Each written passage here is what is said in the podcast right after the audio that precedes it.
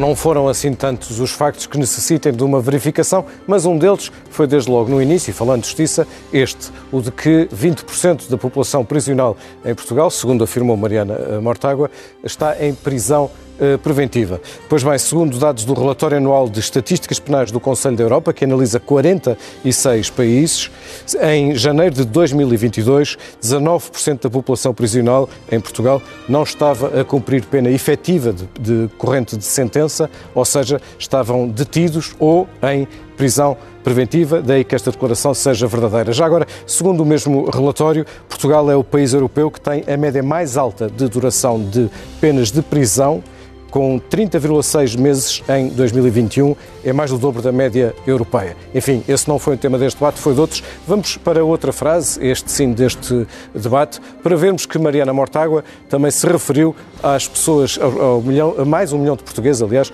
que neste momento não têm médico de família face a 2019. Ora, segundo dados do portal da Transparência, em dezembro de 2019, naquela altura o governo era do Partido Socialista sem maioria absoluta, havia 730 mil pessoas em Portugal sem médico de família. Ora, quatro anos depois, em dezembro de 2023, em que o governo já é de maioria absoluta do PS, havia 1 milhão 725 mil portugueses sem médico de família. A declaração é verdadeira, é mais um milhão em quatro anos.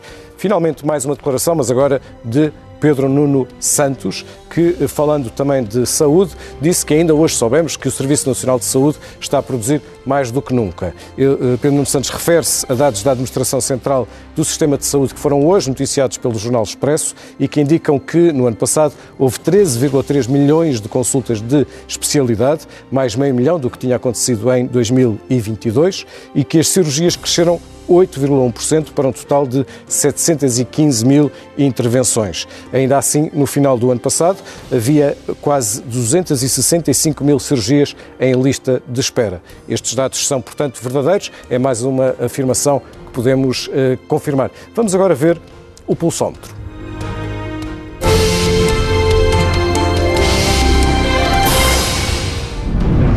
Bom, e neste momento o pendor do sentimento nas redes sociais é este que vemos, é favorável a Mariana Mortágua, na ponderação entre as declarações que são positivas e as, e as declarações de rejeição numa amostra de contas nas redes sociais. Esta, este pulsómetro está aberto em, em, em avaliação durante 18 horas, pode consultá-lo a qualquer momento, este e outros pulsómetros, no site da CNN Portugal.